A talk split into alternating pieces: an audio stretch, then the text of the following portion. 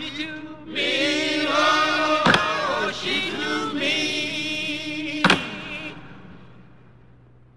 I don't want no dead black woman, oh, she do me, oh, she do me. I don't want no sugar in my coffee.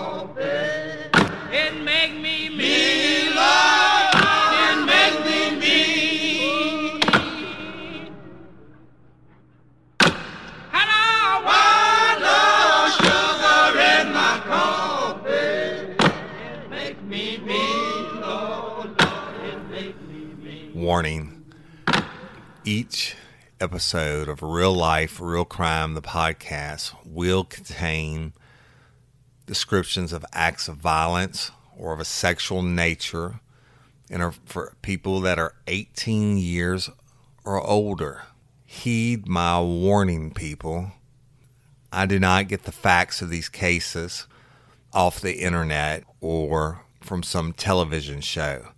These facts I'm retelling were presented to me by the victims of the crime or the perpetrators who committed the crimes. My descriptions of the crime scenes are what I saw with my own two eyes. If you are going to get offended, turn this podcast off now.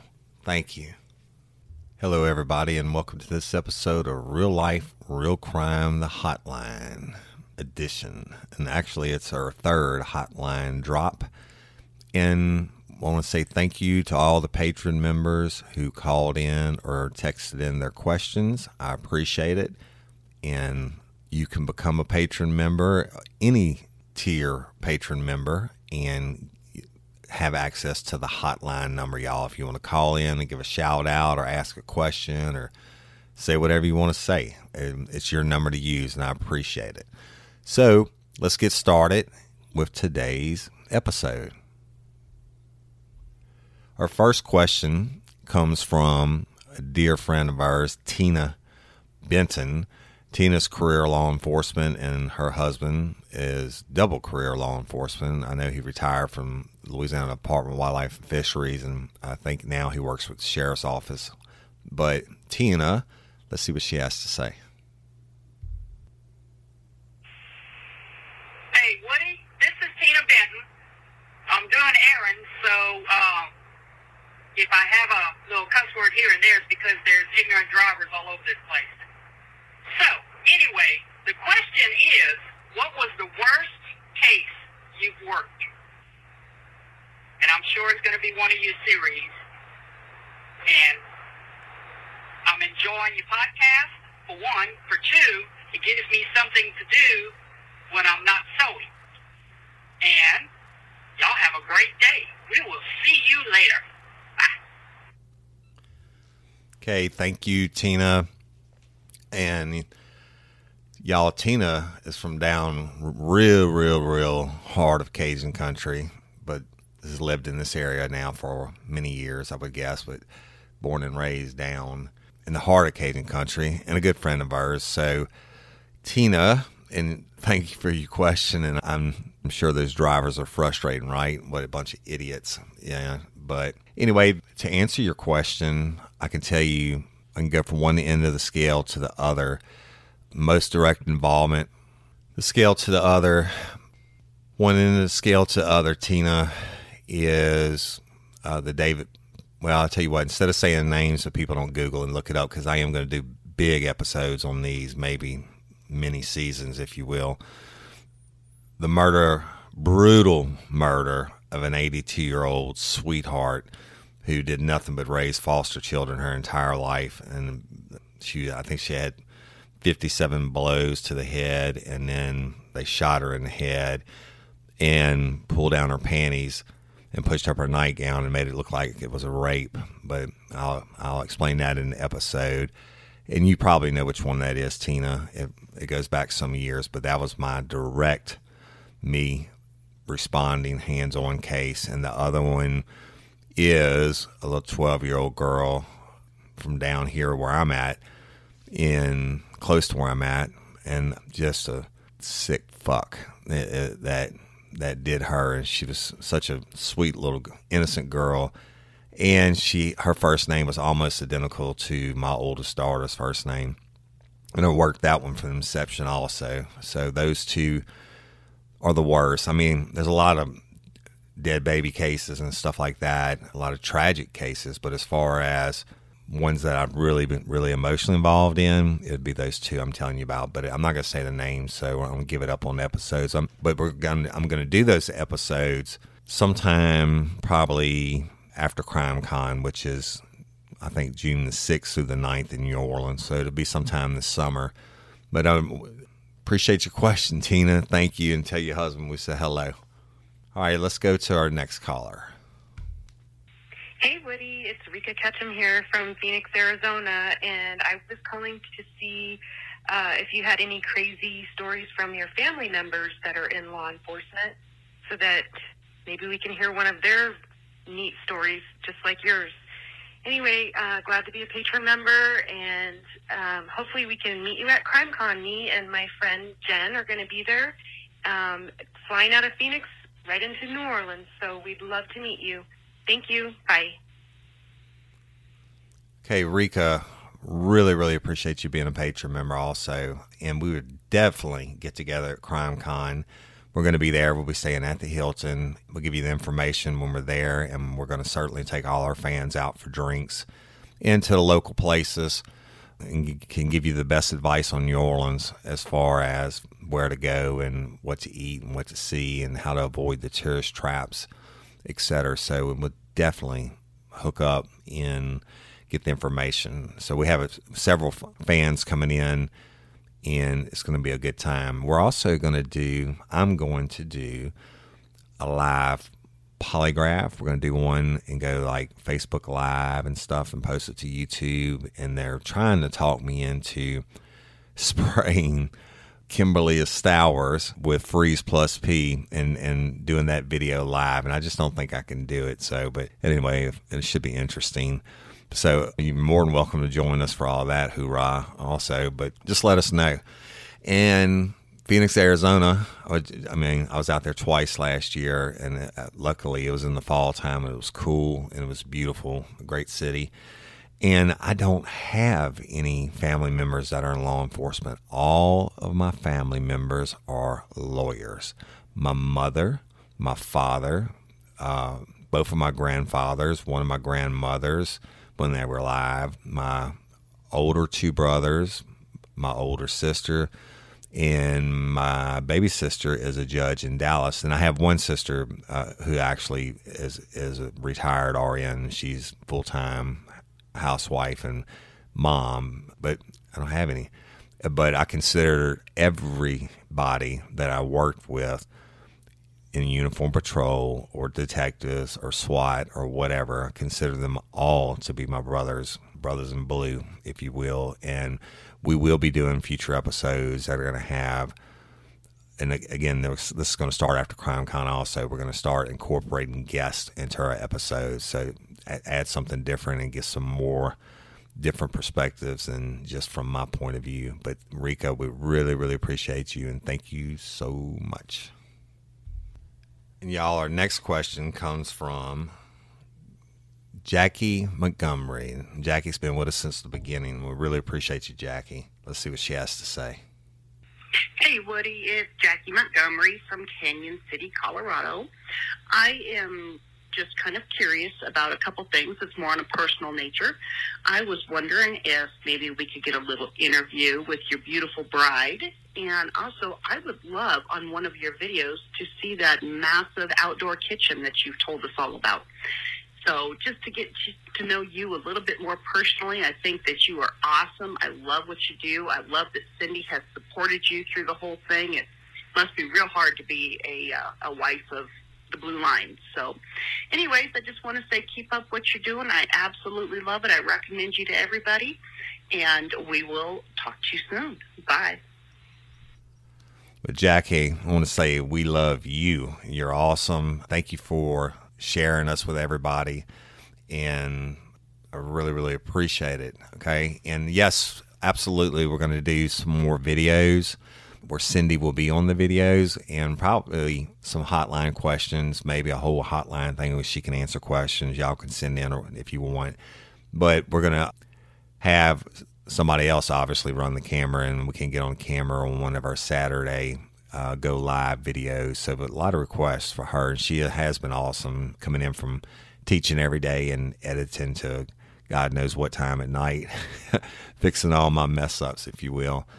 And maybe we'll do one of the episodes from the outdoor kitchen. And we pretty much every Sunday uh, we're cooking something big, right? To have leftovers, if you will, to go into the week, to feed them when they get home from school and work, et cetera. So, but yes, definitely we'll do both. And thank you so much for supporting us, Jackie. You're an awesome fan, and really, really, really, really love you.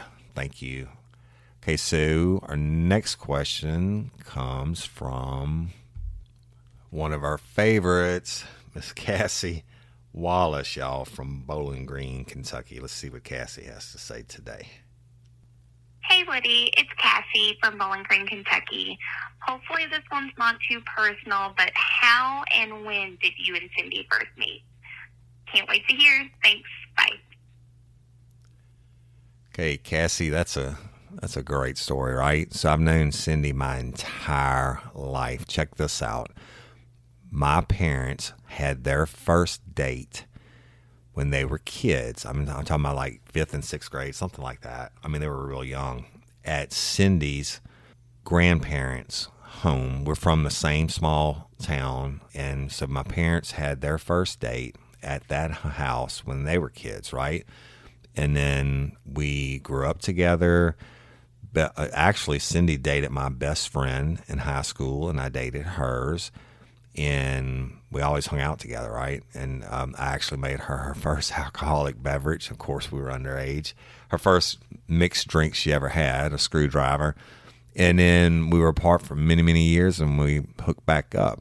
And we've been going strong ever since. And I think you maybe you heard me tell about getting married at the Justice of the Peace, and we walked in the door.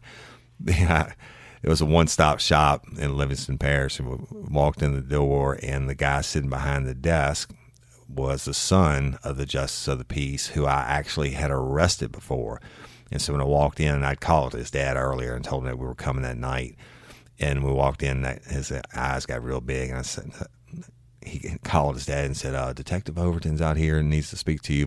So we go to the back, to the Justice of the Peace desk, and we sit down, and we're getting married, or he's preparing to marry us. And lo and behold, we didn't have any witnesses. So the Justice of the Peace called his son back there, the one who I had arrested previously, and he was our witness who signed our marriage certificate. Now, I bet you there's not too many people in the United States of America whose wedding certificate or license, whatever you want to call it, is signed by a person that they arrested and booked into jail. So that's just a little funny haha on that. But before we got married, uh, went into that part of the building. I got my hair cut in the, uh, in the same building. And then we got married, and you could do everything as Justice Peace here, right? So we didn't have the big formal wedding or anything like that, but known her my whole life, and will, if she'll keep putting up with me, I'll know her the rest of my life. So thank you, Cassie. I really, really appreciate you. So the next question, y'all, is you're going to have to bear with it because it's it's two parts. It's actually not two parts, but the I think the the limit on the t- time the voice message can be is like two minutes. And our next caller uh, went over. So it's two separate messages, but listen to it because it's really, really funny. And then I'll answer it. Hello, this is Shannon Hayes from Winston-Salem, North Carolina. Um, I'm calling in. I worked for twenty years as a um, victim assistant, practitioner, advocate for the state of North Carolina, with an emphasis, um, I guess my specialty was domestic violence, sexual assault, violent crime. So I saw a lot of things, heard a lot of things, and I would love to hear some of the funny situations that happened um, with you in some of your cases. I know this kind of work is not funny, but it seems like when you when you work in a situation that's very stressful, sometimes humor keeps you sane in a way. Um, I know I had some lots of funny situations that occurred. Were not funny at the time. One that comes to mind was um, I had a male come into the office to see me, and he, he was seeking a, a fifty B or a domestic violence protective order. And we do have a lot of males that can't, that would come in to, to get help. Um, and this guy kind of struck me when he came in the door. It's kind of odd. He's kind of an older fella, very, very rough exterior, very rough looking. And he sat down, and I said, well, you know, what can I do to help you? And he said, um, well, he sat quietly for a few minutes. And he said, well, I never thought I'd be sitting here. And I said, well, it's okay. You know, kind of tell me what's going on. And he said, well, I'm afraid to eat or drink in my own damn house. And I'm like, oh, shit. So his girlfriend basically was threatening to, to poison his food. And so it turned out that the girlfriend was, was the one that was very, very violent. Um, so I said, well, give me some more detail. You know, I can definitely help you seek a protective order, but I need, you know, some details. Give me some background. Let me know what's, what's going on, who you are, this kind of thing. So I start filling out the, the intake form. And lo and behold, he says, well, I'm trying to do things the right way this time. And I said, okay, what do you mean by this time? Well, come to find out, he has spent ten years in prison for shooting someone when he was younger. And he said, I'm not looking to go back to prison. Which was good. I mean, you're making a good choice. You're really making the correct choice. Let me help you. Let's do this thing the right way. So we do the paperwork. We go before the judge. This is a judge he's seen multiple times. This is a judge he told me later, I was so mad, I've told this judge, you know, to kiss my ass. You know, I'm like, well, please don't do that this time. You know, please, let's, let's keep it civil. So he's granted his order for ten days. She served, but out of the house. Um, and we have a court date set for ten days later. And when we go for the... See, I have such a big mouth and talk so long, I just drug on. So I'm, I'll, make, I'll finish the story and make it quick. Um, when we got to court that day, we were standing in the hallway waiting for him to open the doors. And she she comes up, and I could see in her eyes immediately, she's going to break this order because she just can't stand herself. She's going to have to talk to me. So she starts coming over, and he's looking at me like, oh, God. And I'm five foot one, one hundred twenty pounds, and I'm thinking, I've had this happen before. This is not going to be good. So I just kind of stepped up, and I said, wait, wait, you know, let's don't go there. You know, you, you're not supposed to talk to him. He's not going to talk to you. You go to that end of the hallway. We'll go this end, and let's leave it at that. So we did, and I thought everything was, was, was cool. So they open the courtroom doors, and we go in, and the case is called, and we all step up, and the first words out of her mouth to God and everybody is, I want you to know I have seen, I have witnessed this blonde bitch is with him climbing in his bedroom window. I know she's screwing him. And I'm thinking, holy shit, this woman has lost her mind. Anyway, it embarrassed me. You know, I mean, it was like, what do you say? What do you do? You know, everybody, everybody's looking at me and kind of grinning. I'm like, oh, God. Needless to say, she pretty much told on herself. We were able to have her arrested that day for violation of the order. It's pretty, pretty obvious she's stalking him, you know, even though there was no truth to it whatsoever. I had not been at his trailer. I had not climbed in his window, you know, but the person that he was, had been at his home, was a blonde female. So that is probably who she saw. Thank God she didn't really know who that woman was, or I'm sure she would have caused her multiple problems. But it can just be funny at times, the, the shit that goes on, um, and what you get sometimes for just trying to be helpful. You know, I'll never forget when that case was over, the judge said, you know, well, you know, Shannon, no good deed goes unpunished. And I'm like, you're right. So it would be nice to hear some of the funny situations that you've been in. Thank you so much. I love the podcast. Can't wait for each episode. Right now I'm retired from crime, so to speak, and um, so it's, it's good to reflect and look back on all of this. Thank you all, and have a wonderful day. Bye-bye. Shannon, that's that's funny. I can imagine you standing in open court, right, and this chick's calling you out. And so my advice to you, Shannon, is quit crawling through that guy's window. No, I'm, I'm just teasing. But that is, it's funny and it's true. Um, we see so, so many funny things, right? And, I mean, just ridiculous. The truth is stranger than fiction. And when I start bringing on my buddies that I worked with, you're going to hear some stuff that's just going to make you just die uh, in a good way, of course. So, but I'll tell you one real quick one. After I did the Christopher Pell Until Death Do Us Part episode, I received a phone call from a dear friend of mine, Stephanie, who did what you... Uh, well, actually, she worked for the district attorney's office, but she was a victim's advocate or, or, or in, in the domestic violence section.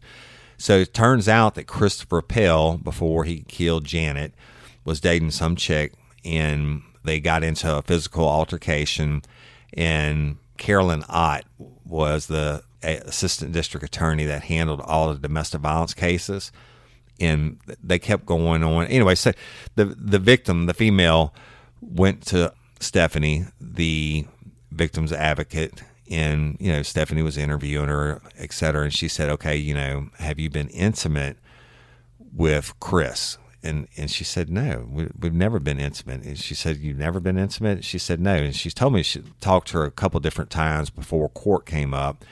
And she would ask her, you know, have you you've not been intimate with Chris since the last time I talked to you? And she said, no, I've not, we've never been intimate. And comes the day of court, and, and Stephanie had talked to Carolyn ab- about it, and Carolyn's like, look, let's just throw this out to give them a warning, tell them to go on about their business and stay away from each other, right? It comes the day of the court. Stephanie said, she told the, the girl, she said, okay, look, Carolyn's going to dismiss everything and just want y'all to stay away from each other, just leave them alone, go your own separate ways. And the girl looked at her and said, well, what am I going to do about the baby? And Stephanie said, what baby? I mean, she, she said she was perplexed. She didn't know what the girl was talking about, right? She had asked her so many times, have you been intimate? And and she had always adamantly said no. And, and Stephanie said, what baby are you talking about? And she said, I'm pregnant. And she said, okay, and what does this have to do with your case? Still thinking that the girl had always said she had never been intimate with Christopher Pell. And the girl says, it's Chris's baby. And she said, but you told me numerous times that y'all had never been intimate. And the girl replied, we never were intimate. All we were doing was fucking.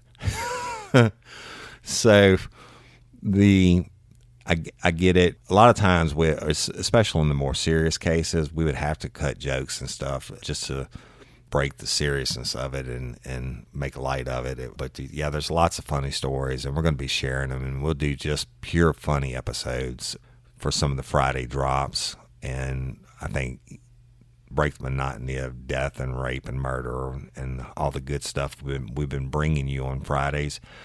But we really, really appreciate you. And they say I have an accent, but you've got to definitely have a, a North Carolina accent.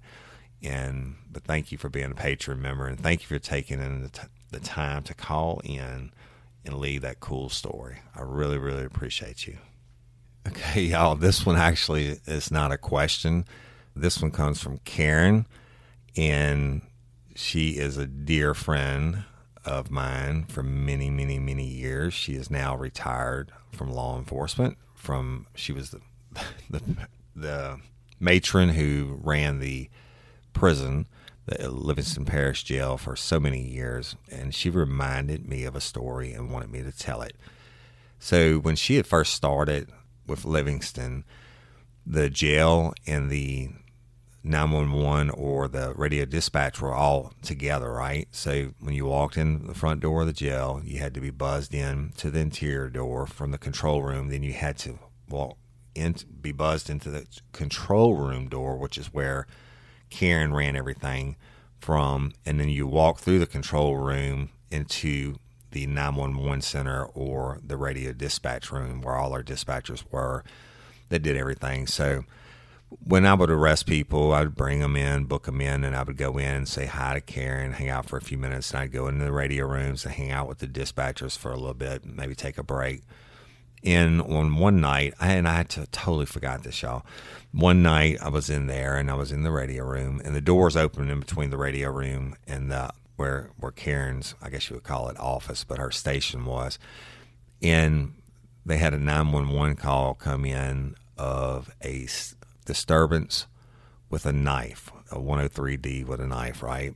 So I, I was sitting in there, and I'm standing up, and it's on my side of the parish, and I was the only one available, and I'm kind of taking my time, and Karen's like, "What are you going to, you going to hurry out there to that knife call?" And I said, "Nope."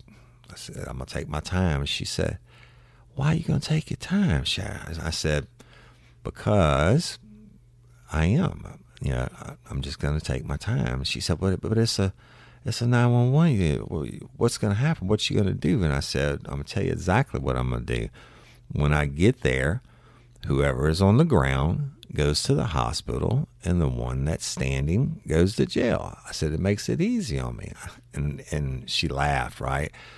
She said that she used that for the rest of her career. Whenever fights would break out in the jail, she would wait. When the fight was over, the one that was on the floor went to the infirmary, and the one that was still standing went to the hole or to the lockup. So anyway, that's what, what I used to train the young guys to, and especially when you respond to these big fights and the street fights in the hood or whatever, and no complainant was on the other end of the call, and they'd be like, "Let's go, let's go." I'm like, "Nope, just take your time, drive the speed limit."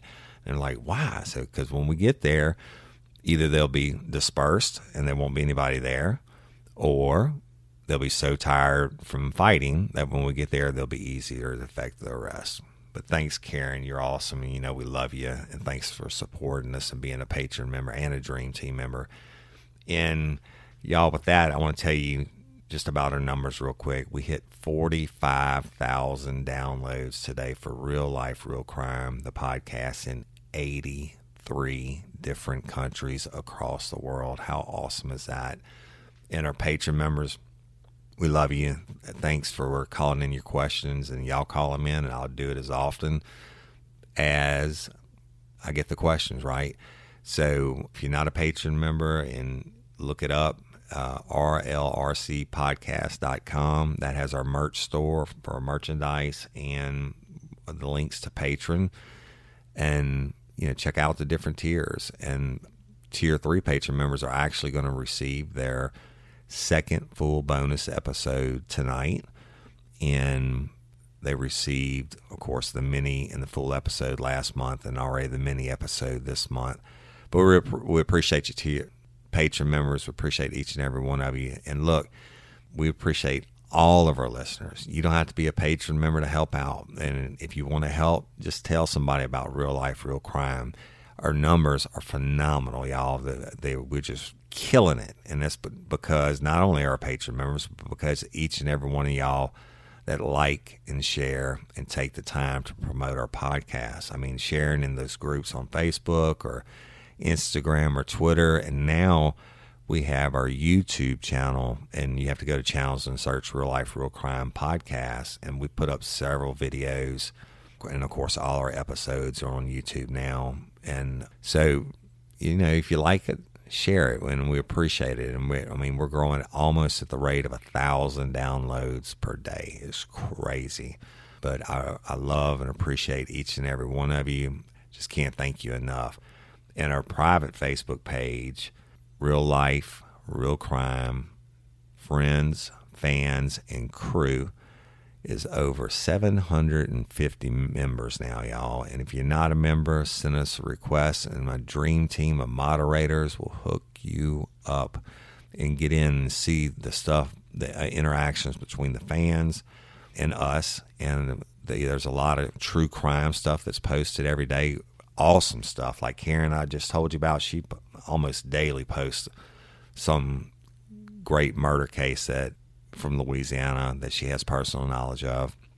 And just, I mean, it's a lot of sharing and and going back and forth, and just good stuff, and a lot of bonus stuff on the episodes, photographs, and extra things that are shared by us and by our fans who look up the extra stuff on the episodes. So also, one more, check this out.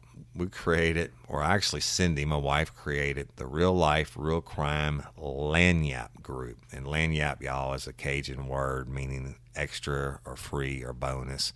And this group is for all of our fans who can showcase whatever artistic talents they have, or if they make something or sell something, or if they're just passionate about something.